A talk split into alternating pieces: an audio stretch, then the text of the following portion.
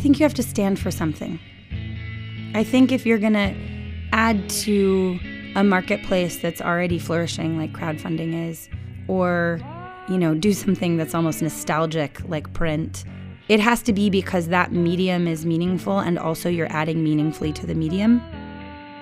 Seed and Spark is a bunch of independent filmmakers who are trying to create the future in which we can have a sustainable living as independent filmmakers. And we're just going to take everyone with us. Like, that's the idea. And when I say everyone, I mean anyone who wants to, right? We're going to open these access pipelines because that's what we think is right.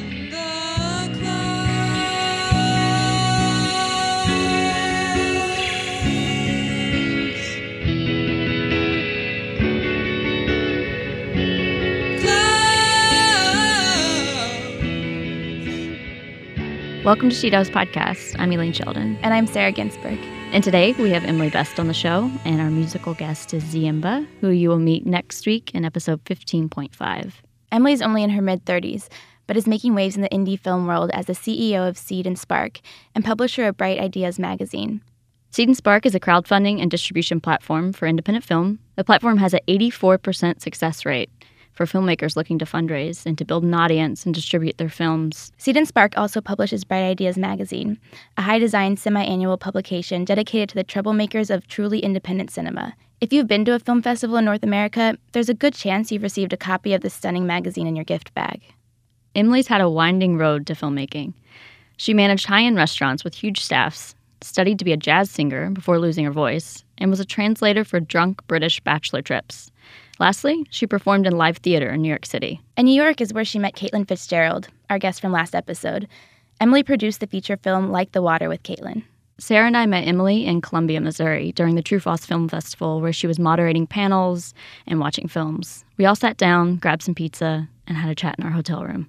I'm here finally getting a sense of why this is everyone's favorite festival it's electric around here. The town is really into it, but also the filmmakers who come are so happy to be here because they treat the filmmakers really well and they start a lot of really great conversations and it's you just sort of like can't avoid art everywhere you go. And I couldn't help but ask about her signature boots. They're awesome. I'll let her explain. Oh, all right. Well, first of all, I'm wearing uh, glitter boots that are silver glitter. They're ankle boots, and the heel is rainbow glitter. I realized once I put them on that you don't get forgotten once you wear them. You know, I come to these festivals and I meet tons of people. And so you're always meeting people. And so in the conversations afterwards, somebody might be like, Who is that random white girl with the short hair? No, glitter boots. I know who you're talking about, right? This was not something I thought when I bought them, but once I wore them, I was like, oh, this is a fantastic ancillary benefit. So I'm just going to wear them until they fall apart which for how much I paid for them should be never. These glitter boots say a lot about Emily's personality. And what I love about her is her unwillingness to conform and blend in. She's really not afraid to rock the boat, and her life experiences demonstrate this. There's something about being really committed to a set of ideas that are important to you, having a value system that is very clear to you, and that you have to continuously articulate to yourselves and to your community in a meaningful way you will find your people. You know, there are plenty of people out there who are like, don't go into the film business. Like, you don't want this and we don't want you. And you're like, well, you're an asshole and you're a dying breed. So let's go on a little journey through her childhood to Barcelona and back to America. And one that may feel a little bit winding, but stick with us. And let's start in California, where Emily grew up in Stockton. Which, sorry, Stockton is the armpit of the West Coast. In the 80s was the murder capital of America. We lived it proud. My dad was at the Stockton Record in the newspaper there, was a journalist. My mom was working in cable back then. When Emily was four, her parents got divorced. Her dad moved to San Francisco, and this meant she split time between her parents. It also meant she spent a lot of time eating at Denny's. Two juicy sausage legs, two strips of sizzling. And for the first five or six years of this arrangement, we would drive back and forth, and my parents would meet in Pleasanton and like do the handoff at a Denny's, where I became very familiar with the Denny's menu uh, in the 80s. I don't think now they, they weren't Rooty Tooty Fresh and Fruity quite back then. We both know isn't just These road trips sparked her love for music, singing, and performing. Usually, with my mom on the way, we were singing show tunes. And then with my dad, it was Motown. You know, it was like five or six tapes each that just became like the soundtrack to my youth.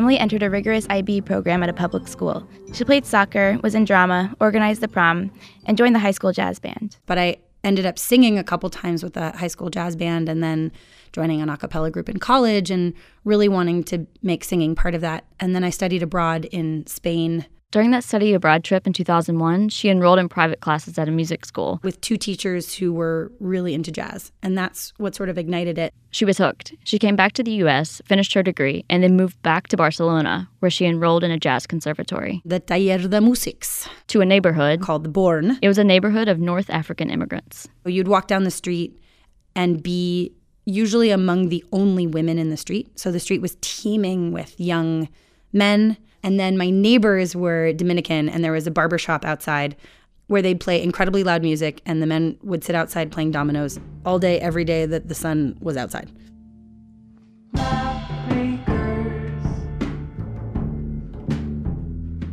I went to enroll in the Taller de Músics, having done this study abroad program and having become fluent in Spanish. And the first day I go and I give them my money and they give me my books, and the books are in Catalan. And I flipped through them and I was like, Can I have the Spanish version? And they looked at me. I had said the wrong thing. They were like, We don't we don't have books in Spanish. You'll just have to you'll have to get somebody to help you with that. And I said, Are the classes taught in Catalan?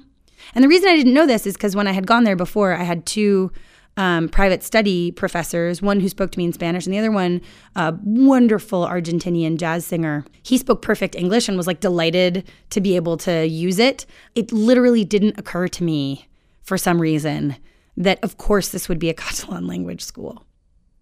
And the woman saw the panic in my face. I had moved all my shit from, well, at that time from Philadelphia to Barcelona. I had enrolled in this school, like this was my next big step, and I didn't speak the flippin' language that this course was going to be taught in. to thump on the roof, to leap for the ladder. The nice thing is, if you're going to learn a language in a trial by fire situation such as this, I think you would either want to be taking music or math. The, they're things that have definitive rules. And so I could infer from what was happening around the scales, for example, kind of what was being said. A month into this, this cute guitar player sits down next to me in class and at one point like leans over and says how do you say that in english? And i was like oh that's a quarter note. And then i leaned back and i was like what has he been saying for the last half hour? And we arranged what is called an intercambio a language exchange this guy and i would begin a torrid affair that would turn into us moving in together that would later turn on turn into a marriage that would later turn into a divorce uh, it, it was very it was a huge event No place. Jam furnace. You married him. I did. I did. Yeah. I mean, I was 24. We were madly in love. We moved to the States to help my parents open this restaurant. We thought maybe we could get him an artist visa or a working visa if he worked in the restaurant. And then the immigration lawyer was like, I mean, the easiest thing you guys should do is get married. So we got married. How did you handle that? I mean, that's not easy. That's such an interesting question to ask. Um, well, have very, very good friends. In my experience, it was a profound admission of failure to get divorced. You know, like I'd made a bad choice. I hadn't tried hard enough, or we had been wrong from the beginning, or whatever. But my friends rallied in a way that was really interesting because when I became so emotionally raw, you know, you can't you can't put a mask on that. You're getting divorced, everybody knows it didn't work out. They became a lot more open with me and I realized that maybe for 27 years of my life uh, my sort of veneer that was really about kind of taking care of what everybody thought about me, taking making sure everybody felt comfortable, making sure I never came off as too much of anything was actually keeping me at a distance from people.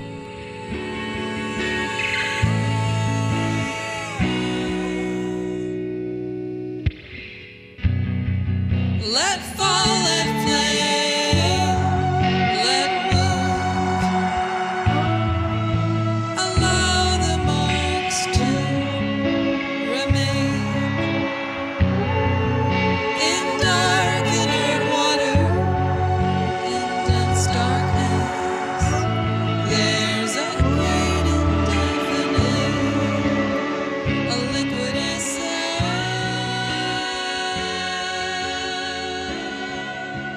Emily's music career took a downturn when she developed nodes on her vocal cords. She lost her voice, her instrument, and had to give up her studies. After that, she found her passion in the kitchen, cooking professionally. For two years, Emily helped her stepfather and mother run a restaurant in California. She then became the general manager at Bistro 33 in Davis, California. The kitchen was her business school. She managed 80 employees and increased the profit margin two times in the $5 million restaurant. When she was 28, she moved to New York City to help her dad start a consulting firm. She continued working in the restaurant world, and by this time, she had given her voice enough of a rest that the nodes were gone. She hadn't performed in years, but she started getting back into theater. She was in a show called Surrender. It had a big cast of 45 and two runs. She co produced the second run. Surrender was nominated for Drama Desk Award for Unique Theatrical Experience. That's when I would learn about what producing felt like, and it's just like running a restaurant. It's like being the captain of a pirate ship. You have to get a bunch of people with conflicting priorities to all agree we are going to sail in that direction for the time being and like avoid mutiny to the best of your ability. Emily continued to work in theater, and eventually, she met her people, her tribe. A group of women who would utterly change my life, and they were the creative collaborators I always wanted. And we started talking about what our next thing would be that we would do together. They decided to make a movie, and in 2011, they produced the film Like the Water, that premiered in July 2012 at the Maine International Film Festival. So producing film was even more in my wheelhouse. I don't know if it was from when I was young or from the restaurant days. It's it's more of a pirate ship. Part of running that pirate ship included raising money. In 2011, Kickstarter and Indiegogo were still infants in the crowdfunding world. Emily felt they should take a different route, one that looked more like a wedding registry and allowed in kind donations. Everybody has used a wedding registry to sort of crowdsource their coupledom, right? Or or they've participated in one at some point. So we made a list of all the things we needed. Bug spray, sunscreen, camera, car rentals, gaff tape, you name it. They sent it to everyone they knew, and at the time, it was literally just a PayPal link on a WordPress site. That wedding registry uh, model raised us the last bit of our budget and then some, and then hundreds of thousands of dollars in loans and gifts of locations and goods and services because people actually saw what they could materially contribute, how they could materially parti- participate. So, even from our filmmaker friends who probably only had $5 to give, we were getting hundreds of dollars in value. Oh my God, I just finished shooting a movie. If you can drive out to my house in New Jersey, I'll give you everything you need for Crafty the coolers, the tents, the tables, you name it. So, on the back of that, after a bunch of investors that we had talked to said, Wait, how did you raise that money? That's so interesting. Would you ever think about offering that to other filmmakers? And I thought, well, yeah, I mean, that's interesting. Um, but it was said to me enough times that I thought it was something we might w- want to proceed with.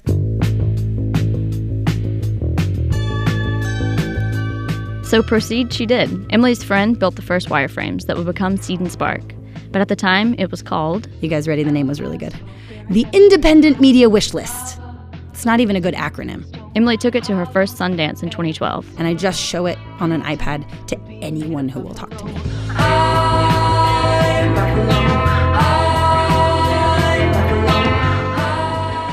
She talked to filmmakers about what tools they needed. She took those results and created a clickable prototype. From Sundance, she got her first advisor, and from those advisors came investors. I raised a small sort of friends and family round that would get us to be able to launch on December 1st of 2012. And in the middle of 2014, I closed a million dollar seed round.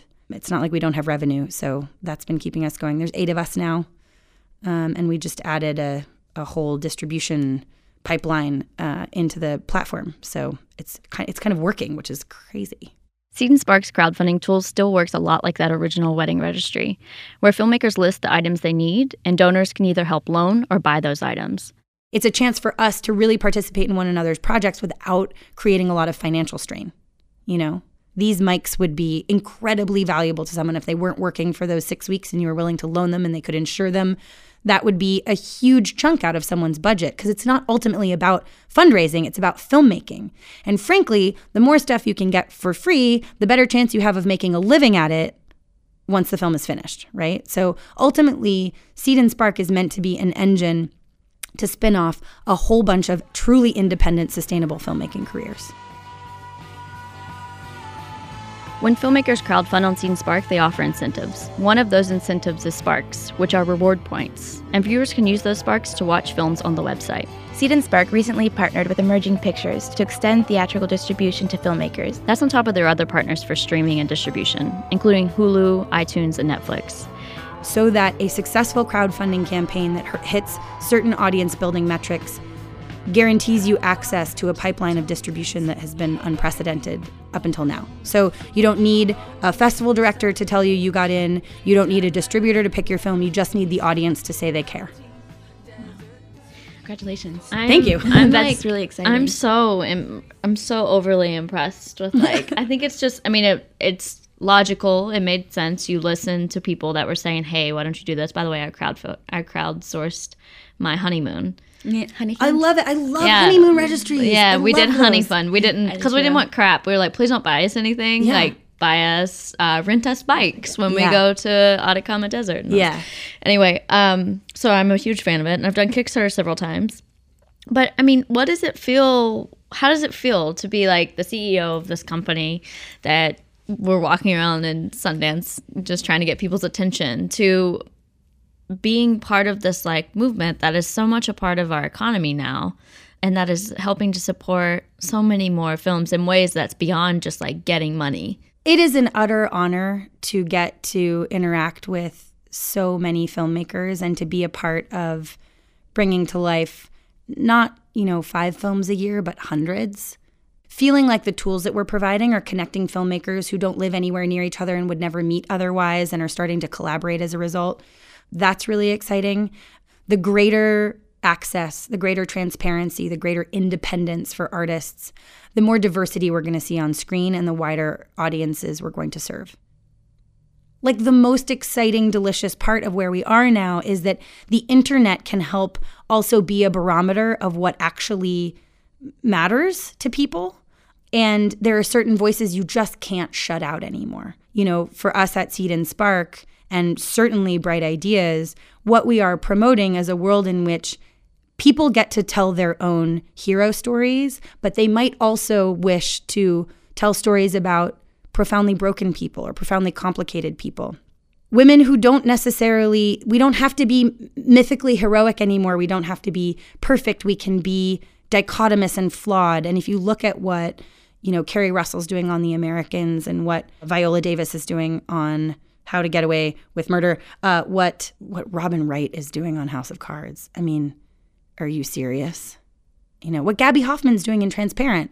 Like, she's kind of despicable. I hate her, and I am so happy that she's a character on screen because I, we all know that girl, you know, and that's okay too. It like this is where I feel like we're like we're winning at feminism right now, you know, or we're winning at diversity is when these characters can emerge onto the screen.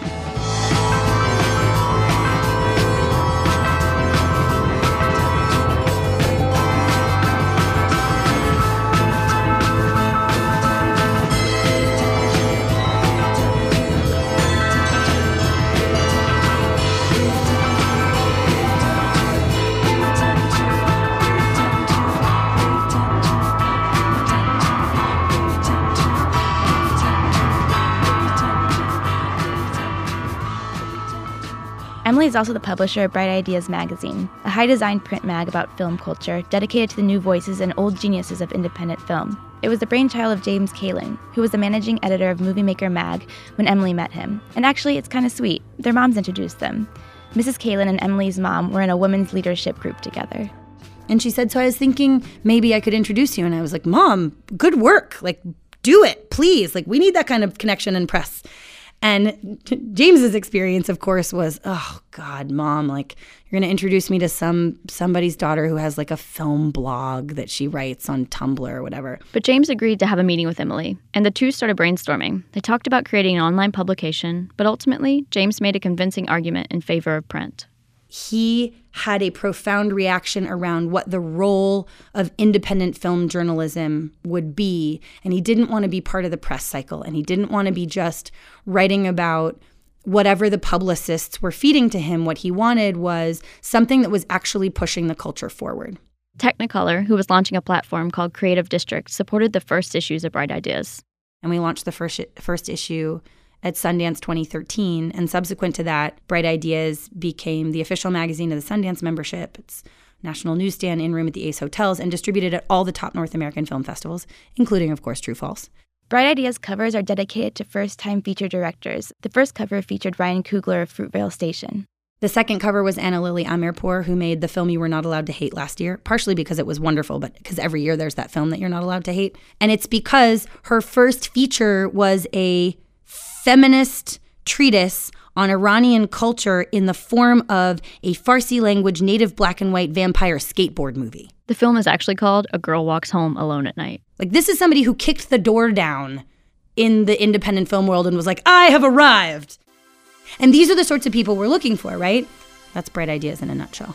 And it's beautiful. It's like beautifully designed. I love I love it. It's a joy to feel and read. Yeah, the print's beautiful. I'm I'm curious. You think that people are doing all they can do in crowdfunding. You think like Prince dead, but here comes Emily and like these crazy ideas. What does that say about to people that have these ideas that maybe they're thinking like you know no one's gonna no one's gonna buy into this because there's just this there's this assumption that like Kickstarter's already covering it all. I think you have to stand for something. I think if you're to add to a marketplace that's already flourishing like crowdfunding is or you know do something that's almost nostalgic like print. It has to be because that medium is meaningful and also you're adding meaningfully to the medium. The thing about being an artist is there's always room. But now more than ever if you want to make a sustainable living it's your responsibility to find the people who also want you to have a sustainable living doing what you do. It's early in the re-education i think of filmmakers who've been so used to sort of like i can only do it if i get into a major festival and make a major sale.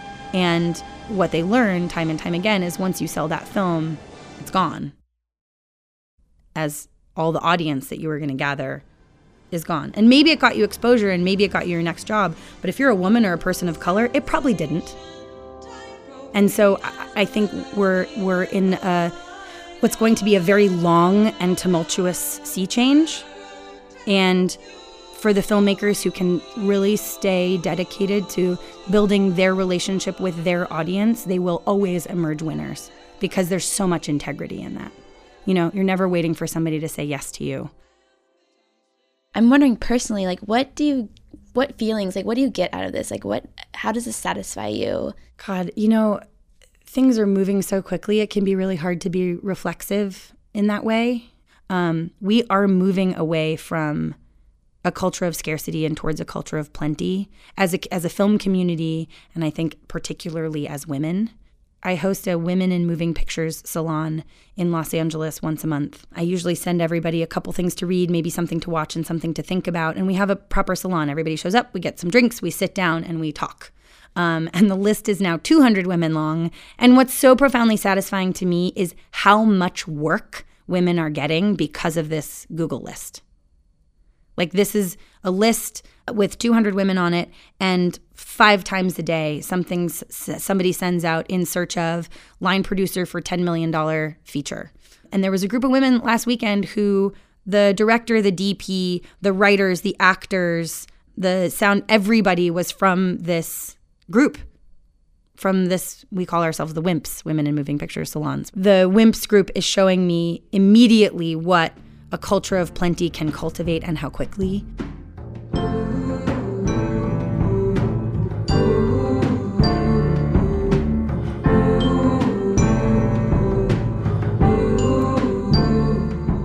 You talked about complex characters and how it's good that we have, you know, maybe women on screen that we don't necessarily love. And I'm wondering if you can let us in on the things you would like to improve on, whether it's professionally or personally. I mean, you've achieved so much, but we want to make you feel like a real human that has flaws. That we can really, you know. Maybe you don't have flaws and you're a robot. No, actually, I was. I wish I, I wish I could explain. I wish I could explain the profound spinning out that occurred and the and the speed at which it occurred, which was sort of like, where would I even begin that list? It's such a long list, and why do I think I have such a long list of flaws? And is that something that only women do? And you know what I mean? Like I, the amount of spinning out that just happened was like terrifying. So the silence was not. I don't have any flaws. It was like, which ones should I list? Um, You're gonna fall, aren't you? That chair. yeah, this and also this chair is flawed. Uh, I uh, I'm really hard on myself. I have an internal voice that is kind of an asshole, you know, that can be very hard to quiet. I'm really opinionated and like I'm a quick decision maker. And that is something that I know, particularly as a CEO, people have to sort of learn to encounter and push back on. I'm very sensitive and I can take things really personally, but I can also hide it really well. So then I can really spend a lot of time not sleeping at night worrying about what I should have said or how I was wronged or whatever. Um, I wonder sometimes if my independence is, I mean, you're catching me. You're catching me at the end of an eight year relationship. Um, so I have a lot of questions around what my independence and drive and ambition might mean for my heart. You know, and I uh, I have to work very, very hard to be responsive and not reactive um, because I'm busy and decisive, right? And so sometimes that can turn into sort of like, this is my decision and that's final. It's funny because I watched The Act of Killing tonight and Joshua Oppenheimer got up on stage. But about halfway through, he said something which I sort of tried to compose into a tweet, and I'm not sure I captured it. But he said, once you get past the fear of really looking at something, that holds a tremendous power. And that is going to be sitting with me for a while because I think sometimes I need that thing. I think sometimes I have a fear of really looking because it can be, you know, very painful, you know? Yeah. I would say I, I've only been married for a year and like five months, and I, I we joke that I would be much more successful if I wasn't married because I would already like be so far into. I mean, because I was so like nose to the grind when we were dating and and he really loves that about me but mm-hmm. like there's something that changes in you in a relationship where where you feel like you need to balance this especially when you're married Well, if you want to stay married, certainly you have to Right. balance it. Right. And he's all for it and he'll come along on every ride like I want him to come along on. I couldn't Yeah. be with a more supportive person, but something inside me, I sort of lost myself for a couple months trying to figure out like, oh crap, there's like a 50% of me now that like I have to take into account. Yeah. Yeah. Well, I think this is when really taking stock on a regular basis of what it is you want to do, like big vision out there over the horizon. How will the world be different because of your work? And being very clear about what that is so that comparison doesn't become the enemy of all joy. That your journey is yours and yours alone. And so those shoulds that are happening, I should be here, I should be here, are utterly because somebody else on their journey is comparatively more advanced in your estimation but you have no idea where they want to go right? So it's it's something that's happening so internally that doesn't necessarily reflect the sort of universe that is actually you know that that person's truth. It only reflects yours right? And the other piece of it is is the the values right? What um what is it that i really when i get really quiet what is it that i really profoundly hold dearest? And those are the things from which you shouldn't depart. And those are the, to me, that's the compass to the best of my ability We both know lapis isn't just a stone. You know, those moments when, like, you're the kind of friend you're proud to be. Do you know what I'm talking about? Or you're the kind of partner that you're proud to be. Like, do you find that satisfaction anywhere else? No. So, like, that has to be a part of your life. I mean, I'm sort of saying that for you, but I, yeah, and and that the satisfaction that you find in your work has its own particular characteristic, but absent one or the other, are are you all of what you value, right? And I think women particularly are put in such an impossible situation. Being brought up to be incredibly nurturing, but also of a generation where we're also allowed to be incredibly ambitious.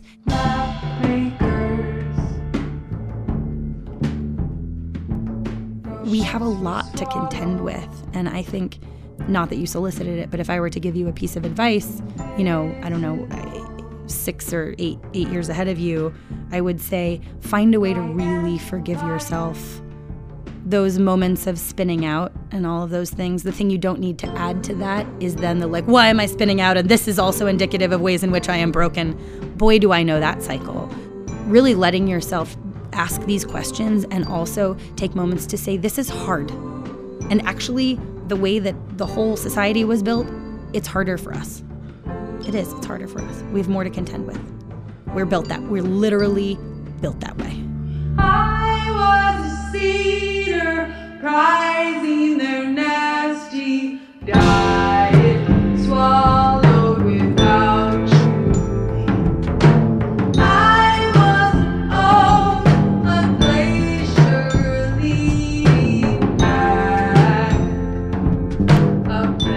Thanks so much to Emily Best for being generous with her time and advice. Oh my gosh. Do you have a question? No, I'm just like really emotional.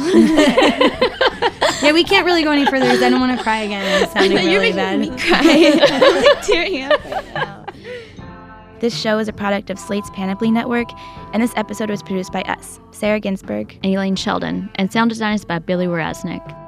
Like the Water, the film Emily and Caitlin worked on together, went live on Verizon Fios on July 24th, and it will also be available for pre order on iTunes on July 31st. Music this week is by Ziemba. Tune in next week to hear our interview with her and a live performance we recorded in Brooklyn. Thank you for listening to She Does.